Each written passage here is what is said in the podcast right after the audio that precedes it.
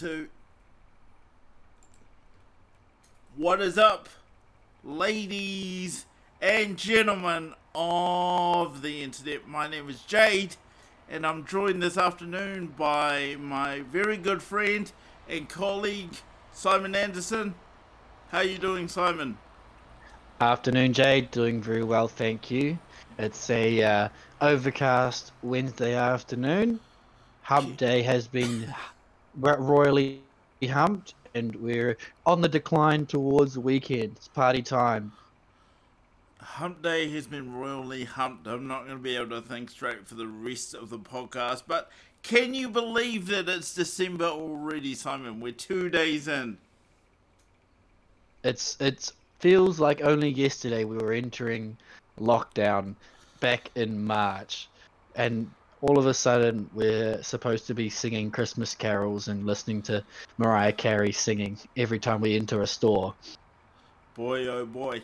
Uh, today for you folks, we have, uh, we're going to be talking about drug testing. There has been new legislation passed in New Zealand in regards to drug testing, specifically uh, for festivals and events of the like and I would like us to have a bit of a conversation about the festive season and the the drama that ensues with families, traditions, and things like that.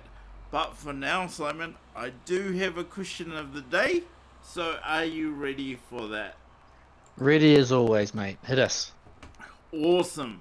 So, the question of the day, and this is as much for everybody at home as it is for Simon the question of the day is would you would you have had an easier lifestyle if you were born 1000 years ago would you have had an easier lifestyle if you were born 1000 years ago I don't know if you want to answer right now or you want me to sort of lead us in there, Simon.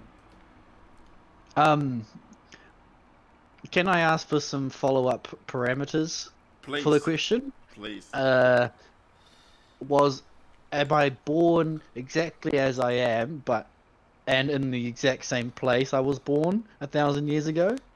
Uh, let's assume that that your family is your family. You were just born one thousand years ago. Yep. Okay, cool. So in Aotearoa a thousand years ago, I, oh, who was around? Uh, there is some debate about some uh, cultures that predated Māori's arrival in New Zealand, depending on who you ask. Moriori, I mean, of course. Well, I mean, yeah, they were there similar time as well, but I'm talking about like you know, but never making contact with Māoris or um, you know, very brief encounters at the very beginning of their time, but um, this is all alternative facts kind of stuff. Uh, but just putting myself in Aotearoa a thousand years ago, well, there's more. There's Kiwi abundance who don't know how to fly. Um, there's fish. There's seafood. The one thing you're lacking is some like diverse fruits and roots. But I would probably say, with my family, a thousand years ago, my lifestyle would be pretty easy. It would just be centered around gathering food, and staying alive. Uh, before I before I give my response, big shout out to Trip Fantasy. Trip, we have not seen you in a long while, so welcome back. We'd love your response to the question of the day. Uh, for me, Simon, there's a question though about sort of disease. There's not many laws 1,000 years ago. Pretty much anything could go down. We certainly didn't have the internet then.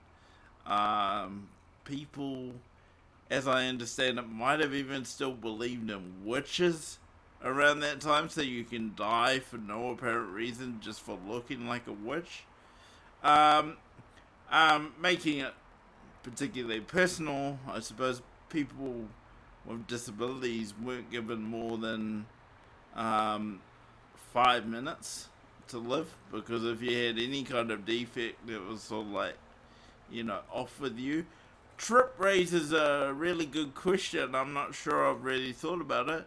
Are you guys discussing life's simplicity versus ease?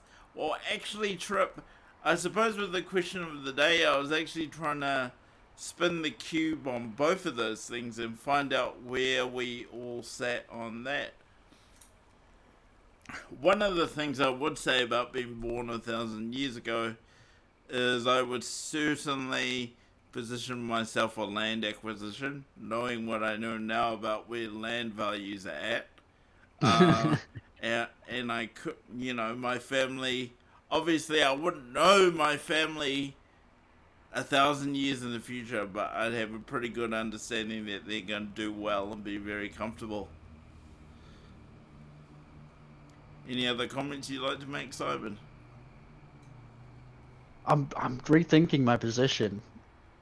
I mean, Trip puts it uh, quite well in terms of simplicity versus ease. Life would be a lot simpler, but I don't know. My life is fucking easy. Like, it, in in the grand scheme of things, like a perspective, just comparing it to everybody else that is around now. The way I live my life is with uh, ease, and I'm not like bragging or trying to make myself feel better. It's just a simple recognition. Like I don't have backbreaking labor to earn my, you know, my fun. yeah, I, I, mean, yeah, I don't have to do anything I don't want to do. I like I want to go to work. Like I enjoy my work.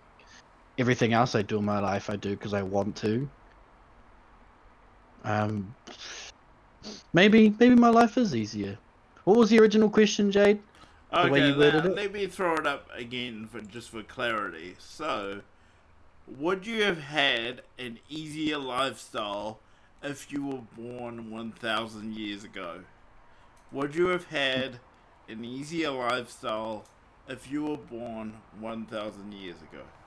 I'm flipping my answer. No, I would not have. You reckon you'd have to work for it? Yeah, I would. I would, I would definitely. There's a there's an argument to be made. Would I be happier? Potentially, most likely, I probably would have been happier. Um, or more fulfilled, maybe. But the I don't know. Happy happiness isn't my best marker in terms of what I like to judge things on. I probably feel quite fulfilled a thousand years ago. Uh, but no, in terms of ease, oh and nothing beats modern capitalist convenience, right? The the um the counter argument to the point I made earlier, though, is I, I suppose a, th- a thousand years ago, you kind of boil it down to eating and nothing all day, and and that sounds rather attractive. yeah, so sort of providing for your family, getting food, and making more babies potentially. Well, yeah, mm-hmm. they didn't have protection a thousand years ago, so there you go. Um, I do want to come to Trips uh, comment. Trip says I have an interesting graph that you guys might like. It's simulated data from a model called World 3 that plots general welfare over time. It has an interesting curve. Trip, if you've got a link or a like a picture that I can throw up on stream, that'd be most helpful. Sounds really interesting. How about you, Simon? Yeah, I'd love to see it for sure. I. Oh, he's got a link. He's got a link. Hold on one sec. I hope this is not a troll. oh, I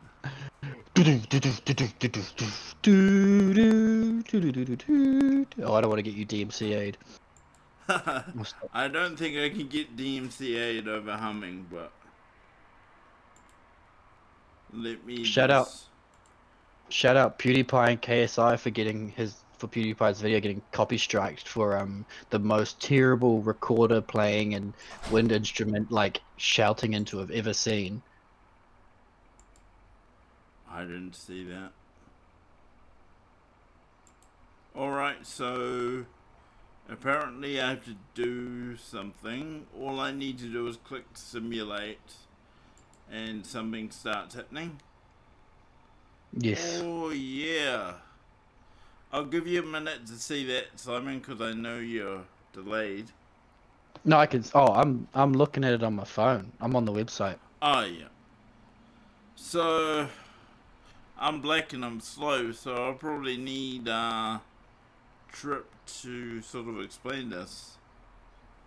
Well, what it looks like is that at around the year 2000 is the perfect intersection of natural resources meeting uh, the current population. So it looks like from now onwards, our population is going to increase at about the same rate that our resources are depleting. Interesting. Yeah. Uh, and then at about the year 20, what? 30? Tw- I'll We call hit- that 30, yeah. We get Yeah. a dip in population because there's no resources left. Yeah, massive dip. Oh, I can't wait for that. That's uh, 10 years away. uh, I'd love to I know. might start learning how to grow some veggies. I'd love to know the data source for this. Uh, it's here on the page. The World 3 model is a system dynamics model of com- computer simulated interactions between population, industrial growth, food production, and limits in the ecosystems of Earth. Look at that. You can always trust Trip to bring the goods. And let Yeah. me just let me just come to the um uh comments. Click simulate and then human welfare index. Uh let me see. Let me go back there. Oh, did I get rid of it already? Oh, human welfare index, okay. Oh, yeah, jeez Louise. So, at around about 2030, we're out of here, Simon. Is that why everyone's trying to leave the planet? I'd say so. Um, aside from the graph, the the whole system is shown in the model. Check the human welfare. 2020 is the year it all starts going downhill. So we're wrong. We said 2030. He says it's actually happening now. Oh, fuck. Over, That- over. See you later. I'm gone. No, no. so, so just for the people at home, because I pressed the wrong button, that's what it looks like. My goodness me, what a buzzkill, Trip. What an absolute buzzkill. My headset's beeping at me. I had to plug in. Speaking of buzzkill. yeah,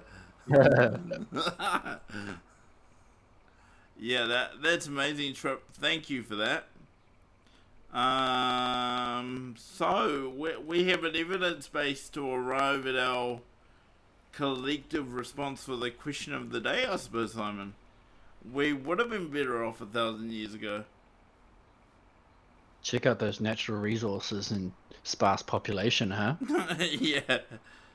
But as I say, knowing what I know now, if if there was any any way I could be born a thousand years ago, land acquisition is what I'd be on. I'd be I'd be claiming that land like a mofo. yeah, I mean, that concept didn't exist in New Zealand. I mean, it kind of did. You just had to go to war for it. Yeah. So on to our first topic. Oh, Well, I I think life would suck a thousand years ago for me. Before we move on, love to hear about that trip. Please, please let us know your perspective. This is a interactive show after all. My favorite kind of shows are always the interactive kind. Otherwise, why go live? There are so many streamers though that never talk to the chat, and I suppose once you're super popular and your your chat's moving like 500 words a minute, so like what can you do really? Mm. Well, there's like uh, I I, I'm sure just like those those graphs that Trip shared, there's probably some um, interesting data around uh, streamer uh, viewership and the amount of chat interaction. And I'm sure it'd be like an inverse graph, you know, as viewership goes up, the chat interaction drops off at about the same rate. Yeah. So there's probably like a nice sweet spot somewhere in the middle where you've got a decent amount of viewers and you're actually engaging with them. I mean, like some depending on the the type of streamer you are, whether you're playing games or whether you're actually just talking or you're doing a hobby that allows some, you know, spare time to read chat. It, it varies. We're probably gonna have to plan some offline content, Simon, so you and I can have a break this year. That'd be good, eh? Yeah, yeah, a couple of things to go.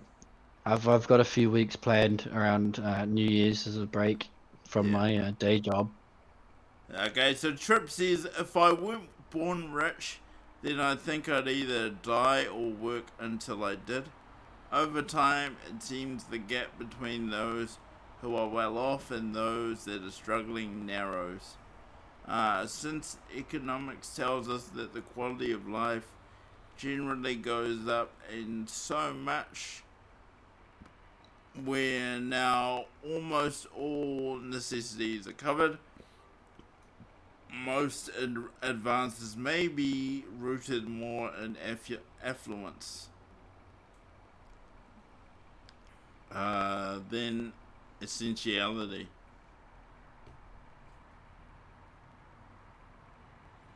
Yeah, I mean, I think I think that's based on the capitalism that dominates most of the world.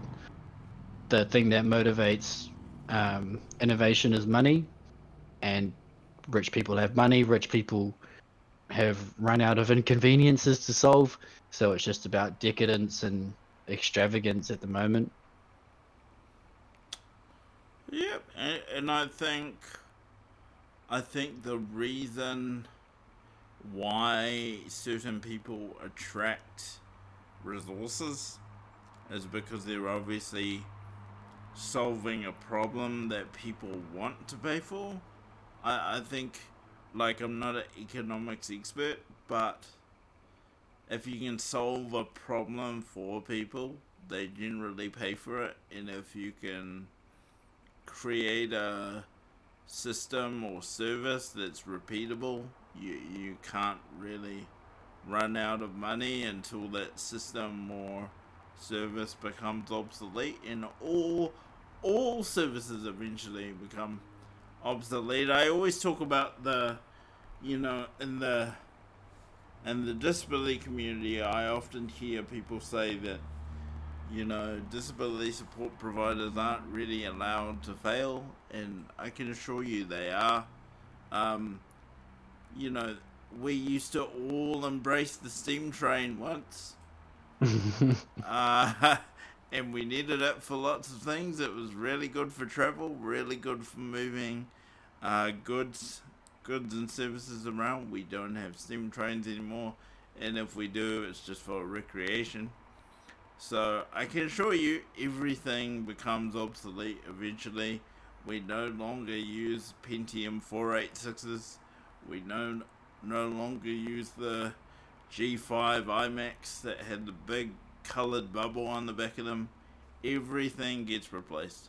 So so yeah, economics is simple for me. It's not about it's not just about the rich getting richer, but the rich adapting to what people are asking for.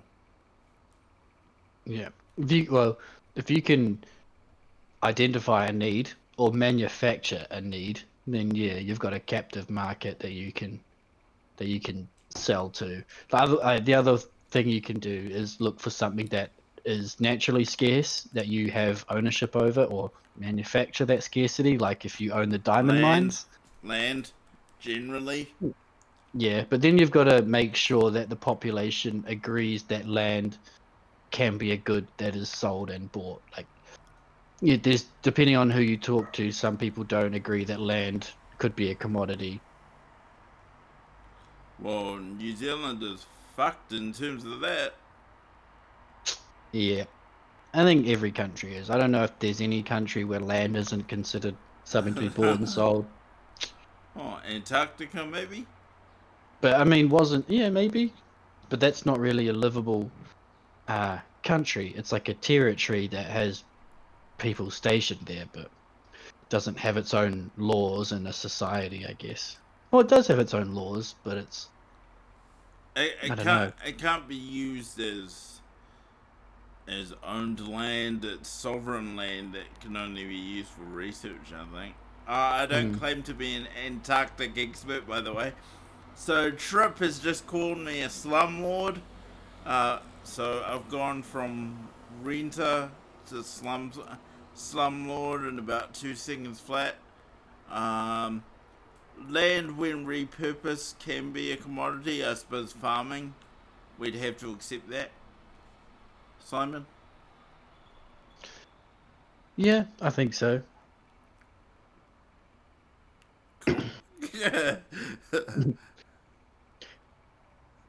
you Got look like you've got yeah. You look like you've got something on your mind. I was just reading the comments, trying to Yeah. catch up. Mm. it's all good. So, should we move on- to the first topic of the day? And I think uh, yours brings a lot of value. So, should we start there first? Yes, please. I should have sent you a link to accompany our discussion, but I've I feel like I've done enough research to be able to talk about it. All right. Um, so, I hmm. understand that today, I didn't realize it was today, uh, the New Zealand government passed uh, new laws that speak to the testing of drugs at festivals and large events. Simon, I'll hand Yeah. over to you.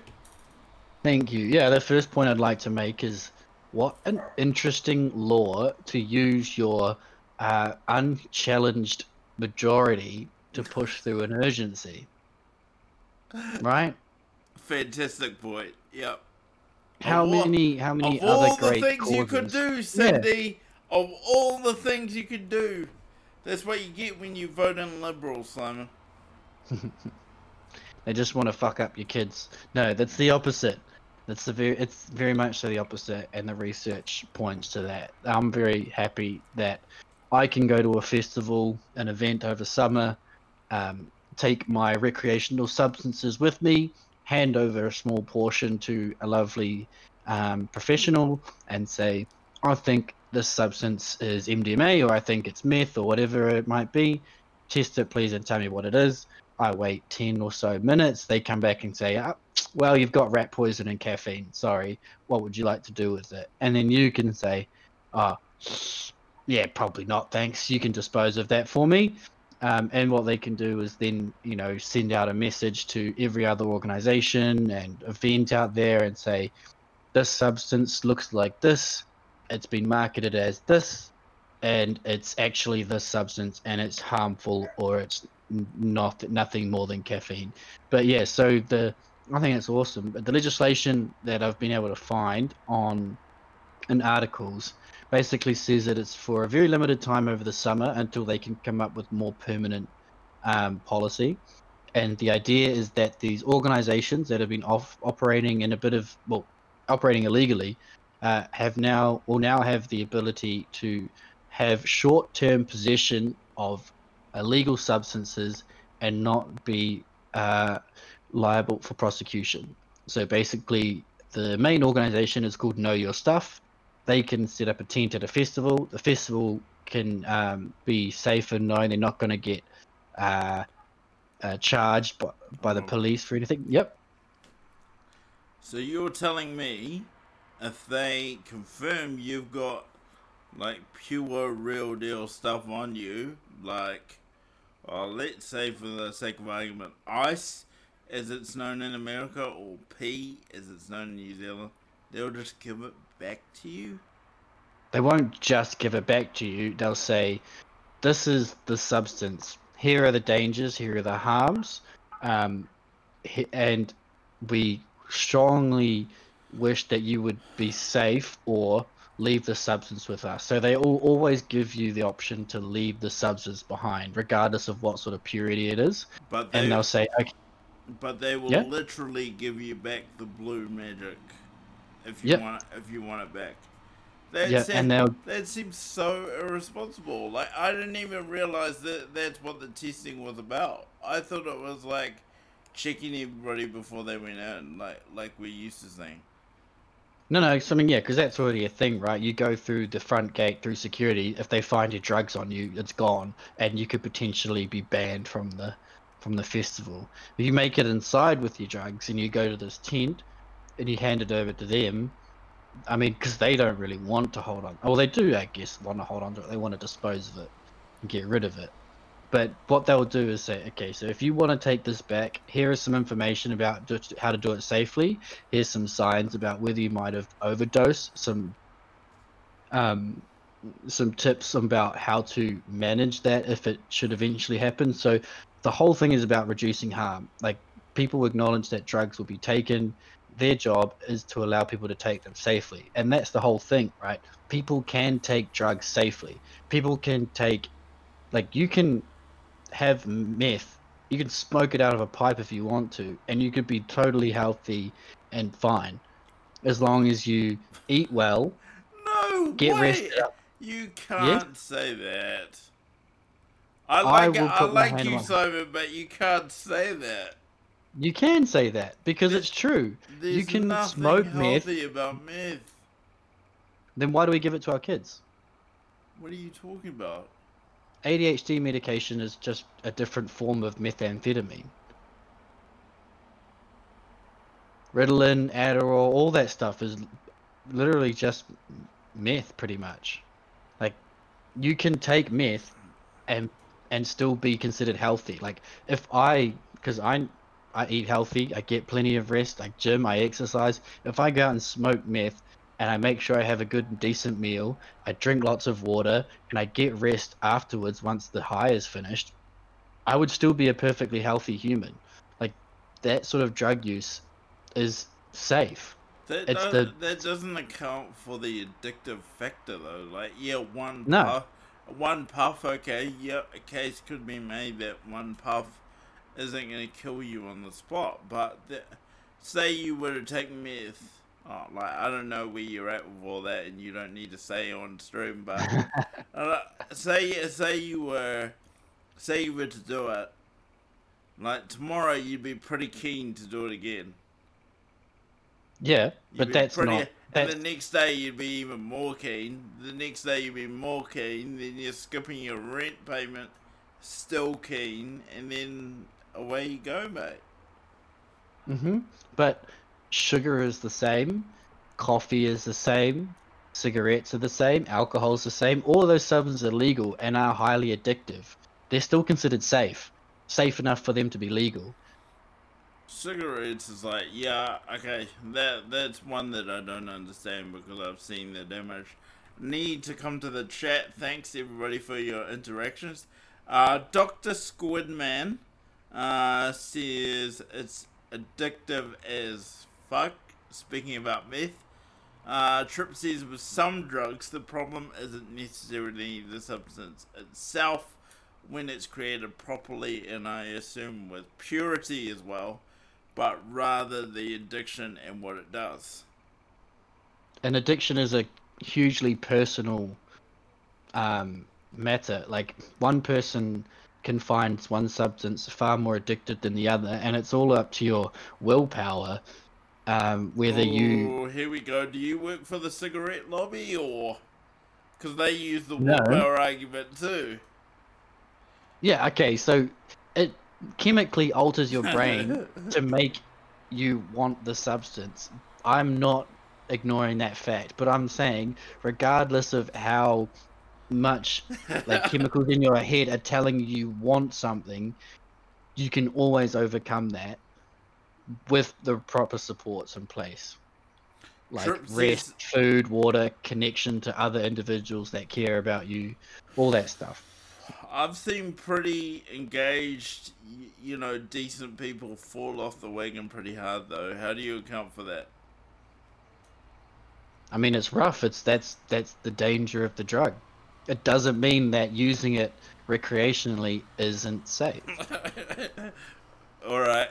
So, yeah, Trip says, uh, Physiologically, addiction acts the same. Yeah. I, I forget what he's responding to there. My apologies.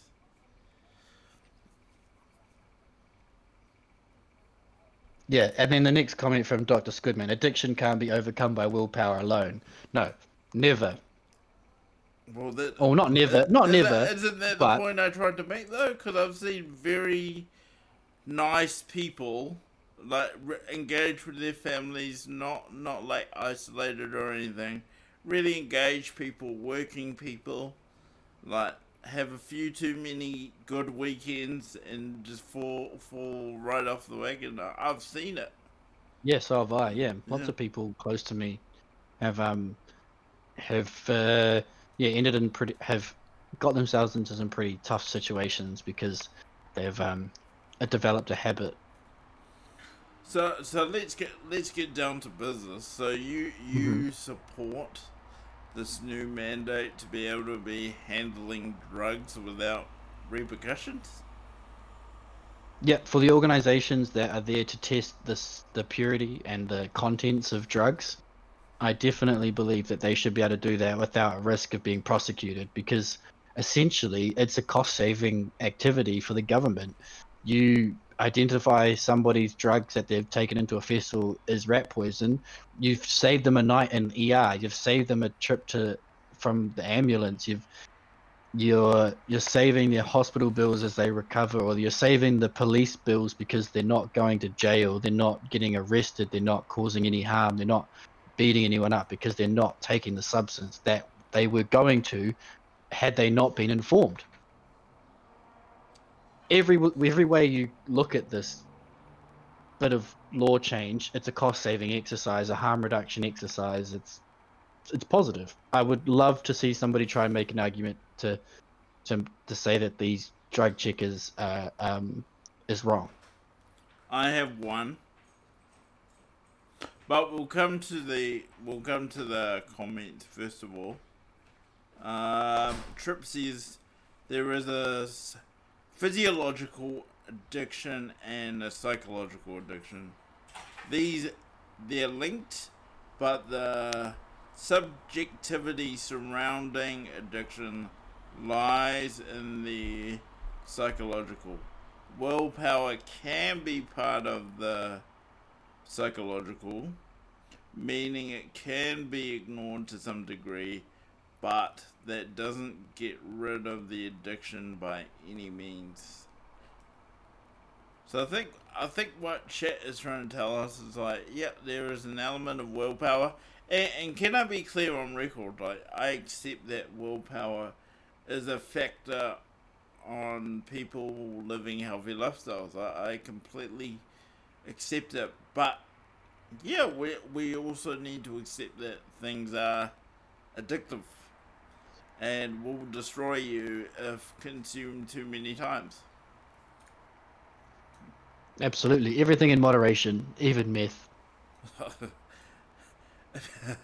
if you say so, I, I suppose the one one comment I want to make around this, Simon, is: is there a risk that by creating creating this mechanism, we're we're doing we're doing free screening for the drug market and just helping people get the purest and mean buzz drugs they possibly can, and taxpayers are paying for that? Well, the taxpayers aren't paying for it because these organizations aren't funded by the government, but the I, they're at a stage in the drug consuming process. So you have obviously right at the very beginning of it is the manufacturing from wherever country it comes from through to transportation, and then dissemination into local dealers and and then the transaction from user to I mean, from the transaction from dealer to user, and then you've got the user holds the drugs, goes to the festival, gets through the gates, and then gets them tested. There's no way for you to then refund your purchase, go back to this guy and say, "Hey, look, you fuckers sold me rat poison," and then go find some other guy and then get your stuff tested again, and then like, it's at a point in that process where the chances of the these organizations benefiting users to to to like pick and choose the best drugs just doesn't make sense. And there's an argument to be made that as a government, as a society, we want people to be having the purest, safest version of a drug always. Like you don't want any sort of adulterants or chemical extra chemicals in people's drugs. I'm just having to deal with some Mm. spammers. Oh, just be a minute. Got it. Cool. So, any final thoughts on that, Simon? I, mean I mean, I've definitely been educated. Like, I'm a little bit nervous now, if I'm honest with you, because I, I didn't understand that's what it meant. So, so What, what are you nervous about? I'm ner- I'm nervous about um. Well, you say these organisations aren't taxpayer funded, but I I do wonder about that. And so so yeah, I'm, just nervous that we're doing purity screening on taxpayer money. Yeah, but would you balance that purity screening out with the opportunity cost of hospital admissions, you know, police costs, like all of those other costs that it takes to deal with the adverse effects of bad drugs? So you- Surely it's a- a cheaper alternative to just fund people to check those drugs in the first place.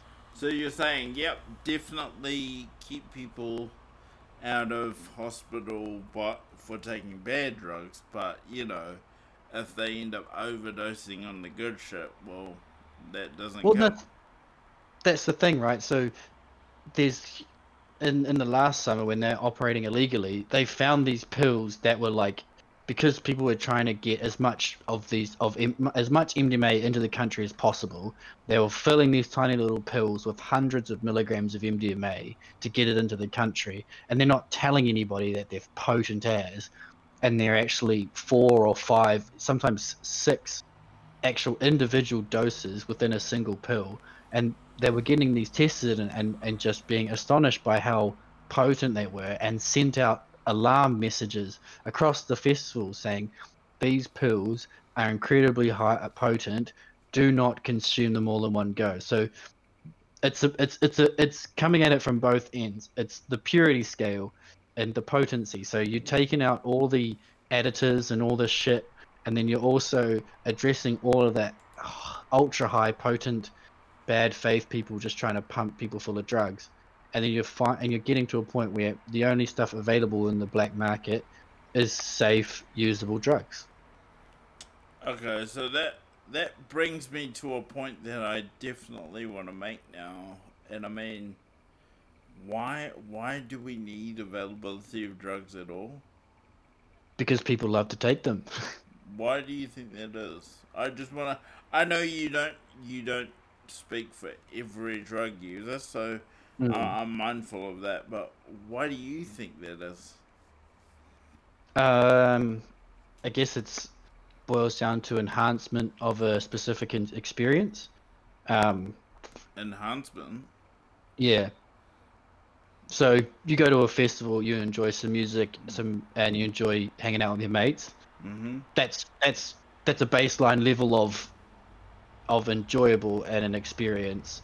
You add alcohol, you add MDMA, you add uh, whatever else you want to take, and it enhances that experience until you get to a point where you consume too much and it degrades your experience.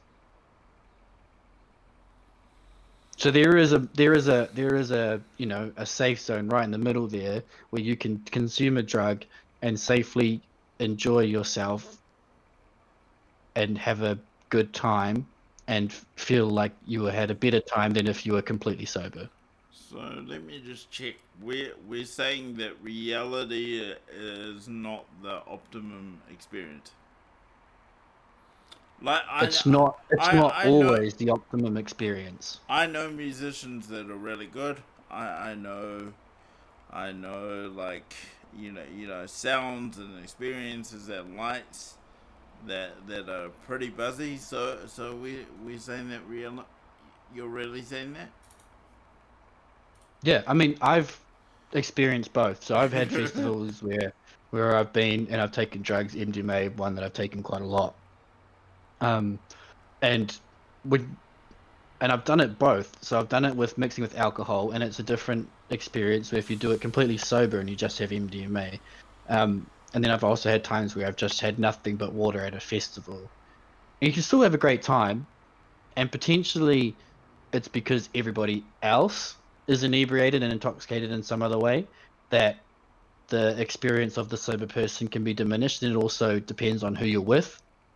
Like some people can be an absolute terrible time if you're sober. Some people can be really lovely. Like there's lots of different like factors to think about in the festival experience.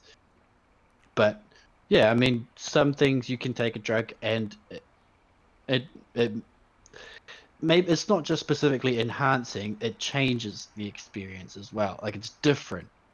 It doesn't necessarily mean that it's better in every single respect but it's different. I enjoy distorting my reality. I would never seek to live in a distorted reality forever, but there are times in my life where I have safely changed my perspective by chemically altering my brain and enjoyed it and found value in it. But yeah, I, I know a bit about MDMA and I, I've read some research where it can help uh, trauma victims, uh, you know, you know, over a period of three to six months, actually explore the trauma. Like, I know of counseling that's actually done with the administration of MDMA for people that have experienced. Yeah, so the FDA have given yep. it like a special status to rush it through trials, yep. the, the different phases, so that they can put it out into the market as a prescriptive drug yep. for people with those um, yeah diagnoses yeah i mean so, yeah just because of its significant uh, impact it's cool i love so, it so i'm aware of what it can do for people in serious trauma you, you know ptsd all that. But there's also if used improperly it can lead to permanent psychosis.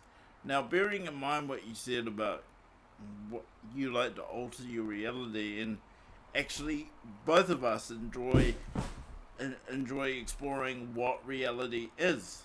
Like like we do that all the time on this show so it's good. Absolutely. But what if you were unable to return from that and you you remained in permanent psychosis? I mean that would be unfortunate. It has happened. Some people like I, I don't uh, it's hard to know how much is just like propaganda and fear mongering and how much of it is real but you hear stories of like lsd permanently rewiring people's brains where they are experiencing symptoms of psychosis 24/7 or at least like majority of their life and that's just like just down to your basic biology and, and how your brain reacts to these substances uh, that's a pretty frightening reality. Serotonin syndrome is a scary thought. Like the fact that you can never feel any sort of like happiness. You almost feel numb your whole life, but you actually it's a bit like a numb glum feeling because your brain just cannot produce those chemicals that make you feel good anymore, or mm-hmm. they're just so burnt out that it doesn't they don't work. That's a scary thought, and I will never push myself into a position of anywhere getting close to that. I have had really some periods of some improper substance use behaviors. Um, I mean, but I, I, I, rec- I, rec- I, recognize and I isolate that. I never make them a habit. Yeah, thank you for sharing, and just know you don't have to air yourself out on stream. I, I never expect that of mm. anyone. So, so. Yeah, I mean, live your truth. I ain't gonna get cancelled. yeah, well, I might. But but anyway, Simon, thanks for that. And as I say, my final thought on that is, yeah, let's continue to watch it. I mean, it goes without saying. I hope, I hope everyone has a safe and happy summer, with as much reality as they care to experience. Absolutely. Um, so on on to on to the topic that I wanted to talk about today, I suppose it was less of a topic and more of a sort of a marshmallow subject to end our podcast on. here tonight, Simon. I wanted to talk about the festive season and how it can sometimes be, you, you know, quite a stressful time for people. I, I suppose growing up, um, it's definitely had its ebbs and flows for me. Like I've I've had some pretty cruisy Christmases where everything has gone to plan, but I've also been a witness to some highly emotive, almost hard to comprehend situations with family family arguments and dysfunctions and stuff like that. I wanted to know is does that sound unfamiliar to you? Uh like I've got I've got situations where I can draw comparisons, but for the most part of my entire life, my close family, my immediate family, and then um, those that I have, you know, some relation to that I spend the Christmas time with, has never had any major issues. Everybody's always been in good spirits. Nobody's ever um, done anything that's stolen the the show in terms of you know how the actual Christmas events. Everyone's always played their parts, being quite a good community um, vibe, and I think that's down to like some intentional efforts by senior members of the family to maintain an environment that is you know positive. It's it's not like anything's left to develop into that situation. Uh, and something I've also experienced is is pressure around the gifts. uh, I, I don't know if that's been a thing for you, but not not all the time. Definitely not every year, but uh, certainly um, at times people have requested from me certain gifts that pretty much seem unreasonable, and then on the flip side, yeah, you know, I might I might be in a relationship at that particular time, or just be dating, and it's all like, hmm, am I supposed to go back or go home? I sort of I sort of feel that the media definitely perpetuates this idea that the the gifts are what Christmas is all about. Obviously, I've grown out of that now. So yeah, so, so that yeah, that's what I wanted to kind of bring as a as a comment to what you were talking about in terms of family members being quite emotional and um, and hard to comprehend. It's because they buy into what they consume. The you know they the media feeds them this massive hype about how important Christmas is and how you know it's a time of giving and you must give to people you love to show them how much you love and they build up this reality in their head of what they think christmas is going to be like and then as soon as that deviates from this re- this ideal picture the you know it's the it's the trigger response it's the fight or flight. It's something's wrong i'm agitated and all hell breaks loose. And, so and, yeah. and I've heard friends and family sort of say, "Oh, it's not going to be a good Christmas because so that they set these standards for themselves they can't even reach." And I've had people cry to me on the phone. This is family and friends. Like, I, I don't want to give this picture that my family are completely insane. I mean, they are a little bit insane, but it's, it's, it's, it's not just mm-hmm. them. Yeah. Yeah. Yeah, I mean, my my family is so chill. Like, uh, we've we, we we've gone from you know like buying presents for everybody and then we've downgraded to just picking names out of a hat, and you buy a one Christmas present for one of the family. So this is like my brothers and my parents. Nice. Um, the the biggest debate at the this year was we you know we have like a family dinner once a week, and my mother was adamant that it was her that organized the names in terms of drawing it out of uh, you know we did it electronically and she was like oh i did it last year so i'll do it again this year and me and my little brother were like no no you you didn't. It was him. I remember it was him. He did it, and then, and then it, just, it, was a massive deal, and it got into like you know actual elevated mm. delivery of t- tone, and because we just that was that's what we were kind of arguing over, and you know she wanted to set a price limit on gifts, and none of us were into that. We are just uh, we're all pretty reasonable fellas. We'll just pick a present that, that we know someone will like, and not we're not going to be concerned about matching price with anybody else or, you know, setting examples.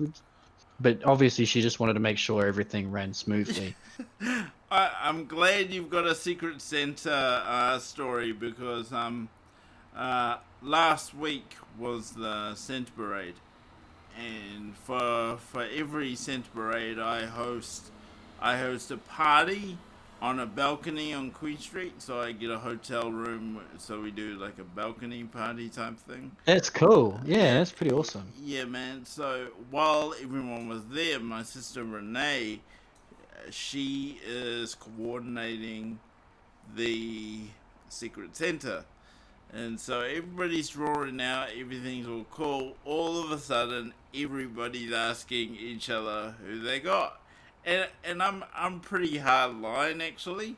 I I'm not gonna tell anybody anything. I've got I've got people making bets on who it is that I've got because apparently because they believe I'm going to deliver the goods. Actually, I'm not even going to try that hard. So you heard it here first on the Jade Farrar show. But yeah, as soon as the names were drawn, it was like this big hunt to find out who everybody got which kind of defeated the purpose.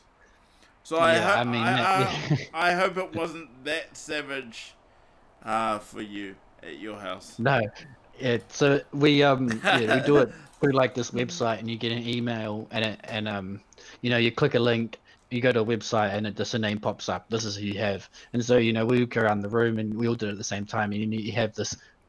Oh, and then that was it. Like the conversation, nice. like the whole thing was over. Just moved on. So until I I don't know how many cousins you've got or how big your extended family is, but you don't you don't feel any pressure to buy for them or.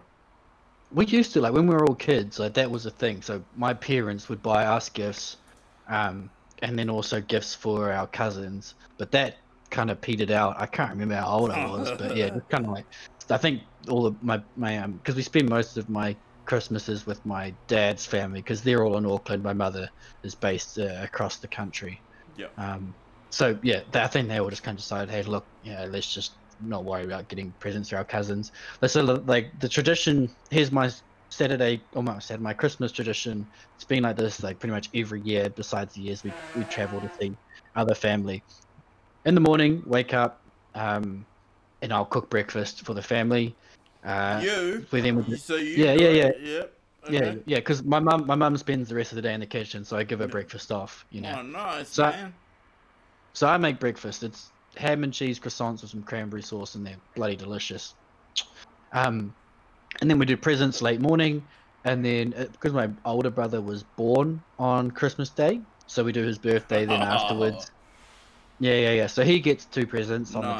the day. You know. Nice it's it, it's like an unwritten rule: do not get your, my older brother a birthday and Christmas present combined because it's like super ratch. Like it's just you know totally negates the, the fact that it's his birthday.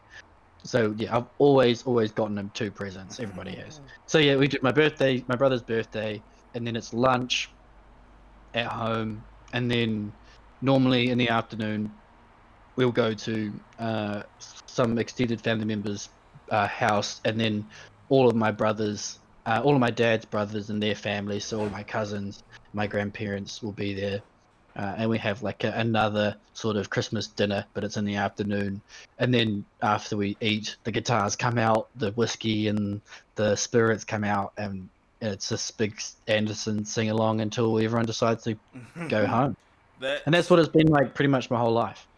That sounds absolutely amazing. Um, if I was to describe how it was, I say was because it's definitely adapted in the last couple of years. You know, my mum would pretty much be in the kitchen from 6 a.m. Uh, right up until about 6 p.m. That that's when the the dinner was. She'd do everything, and our spot was where everyone came to. So all the cousins, uh, we had one auntie that we have one auntie, I should say, that we're really close to. So she would definitely ensure she joined us for dinner. We were the we were the focal point for our family, so it was it was really nice. My mum works really hard.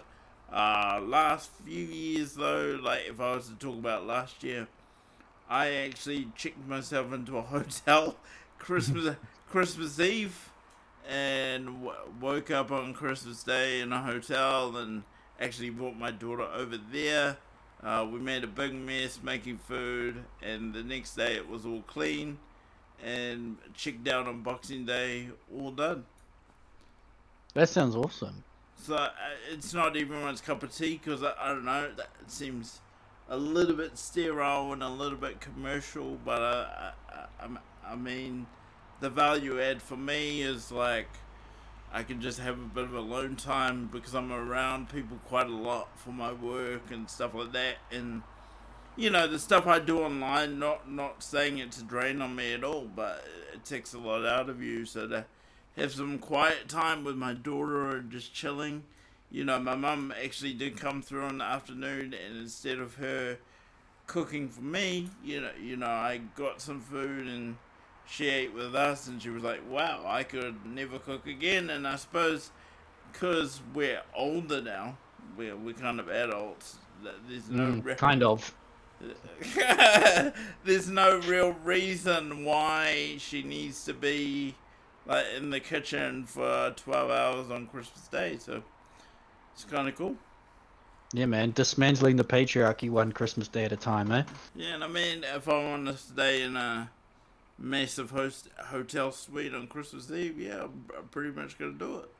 Uh, I won't be That's able- it. It's not a bad idea. The whole like not having to worry about cleaning up after yourself. Like if you buy a, like if you got like a penthouse or something for your whole family, or an an Airbnb is another good option. You know, like a and a, and a, a Christmas holiday away. I'm probably sh- yeah, there's probably lots of people that do that actually. You get a weekend booked around Christmas and you know.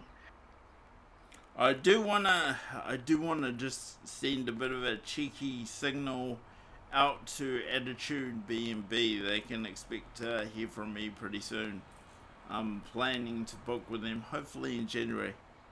Oh, nice. That's that um that fully accessible BBB with like the pool and everything, Yep. eh? Yep. So Yeah, no, I have seen. Yeah. I sent you the Um, link on that. I think just mindful yes, of time. Yep, I am watching the clock. So No, no. I had a question for you. Have you seen uh, the latest news about uh, Takapuna Beach and its new accessibility resource installed? I was gonna say, how could I miss it? Because my my feed has been pretty much spammed by everyone I know. Um, just want to say a big, just want to say a big shout out to the guys at Yes Disability around that. They they made no no quarrels about the fact they've been on a mission to secure the rights and funding for this project for ten years. Uh, that's both an exciting fact that it's happened now, but also very disappointing it's taken this long. So, for anybody directly involved with that project, big shout out from the Jade Farrar Show and everyone at the Wednesday podcast. yeah, that's right. Personally and uh, professionally, I have acknowledged um, Yes Disability and iLead. They've done, yeah, 10 years worth of mahi. It is sad, man, that it's taken that long. but the yeah we've just got to pray and hope and do what we can to make sure the next one takes 10 months and the next one takes 10 weeks 10 days until you know it, it, everywhere has got them Uh, just just finally on this, I wanted to say, you know, I was speaking to my mum earlier today, and I was like, well, I think the next beach really should be Long Bay. Like, uh, my mum was sort of saying, eh, Takapuna, really? Because, you know, it's kind of an interesting beach to choose, but definitely Long Bay should be next. yeah Love was a good candidate as well. It's Yeah. huge. Um lots of parking. I mean yeah, so so, yeah long bay's a good one as well because you want something that's easy to access and and you know doesn't require people parking miles Mhm. away to get to. You want the amenities around the beach to be you know well established. And takapuna it's so dense Mm. like right around the beach. It's just mm. yeah, it doesn't make a great first candidate but i mean i guess it's a cool spot. Uh, yeah, we are we are playing with the idea of checking it out on Saturday, Simon. So we'll we'll, see, we'll see what happens with that. But for now, guys, um, we're we're on a bit of a time constraint here today, here tonight. So apologies, we can't be much longer. Simon, epic podcast as always. Thank you for being here. Any Thank you for having me. for the people?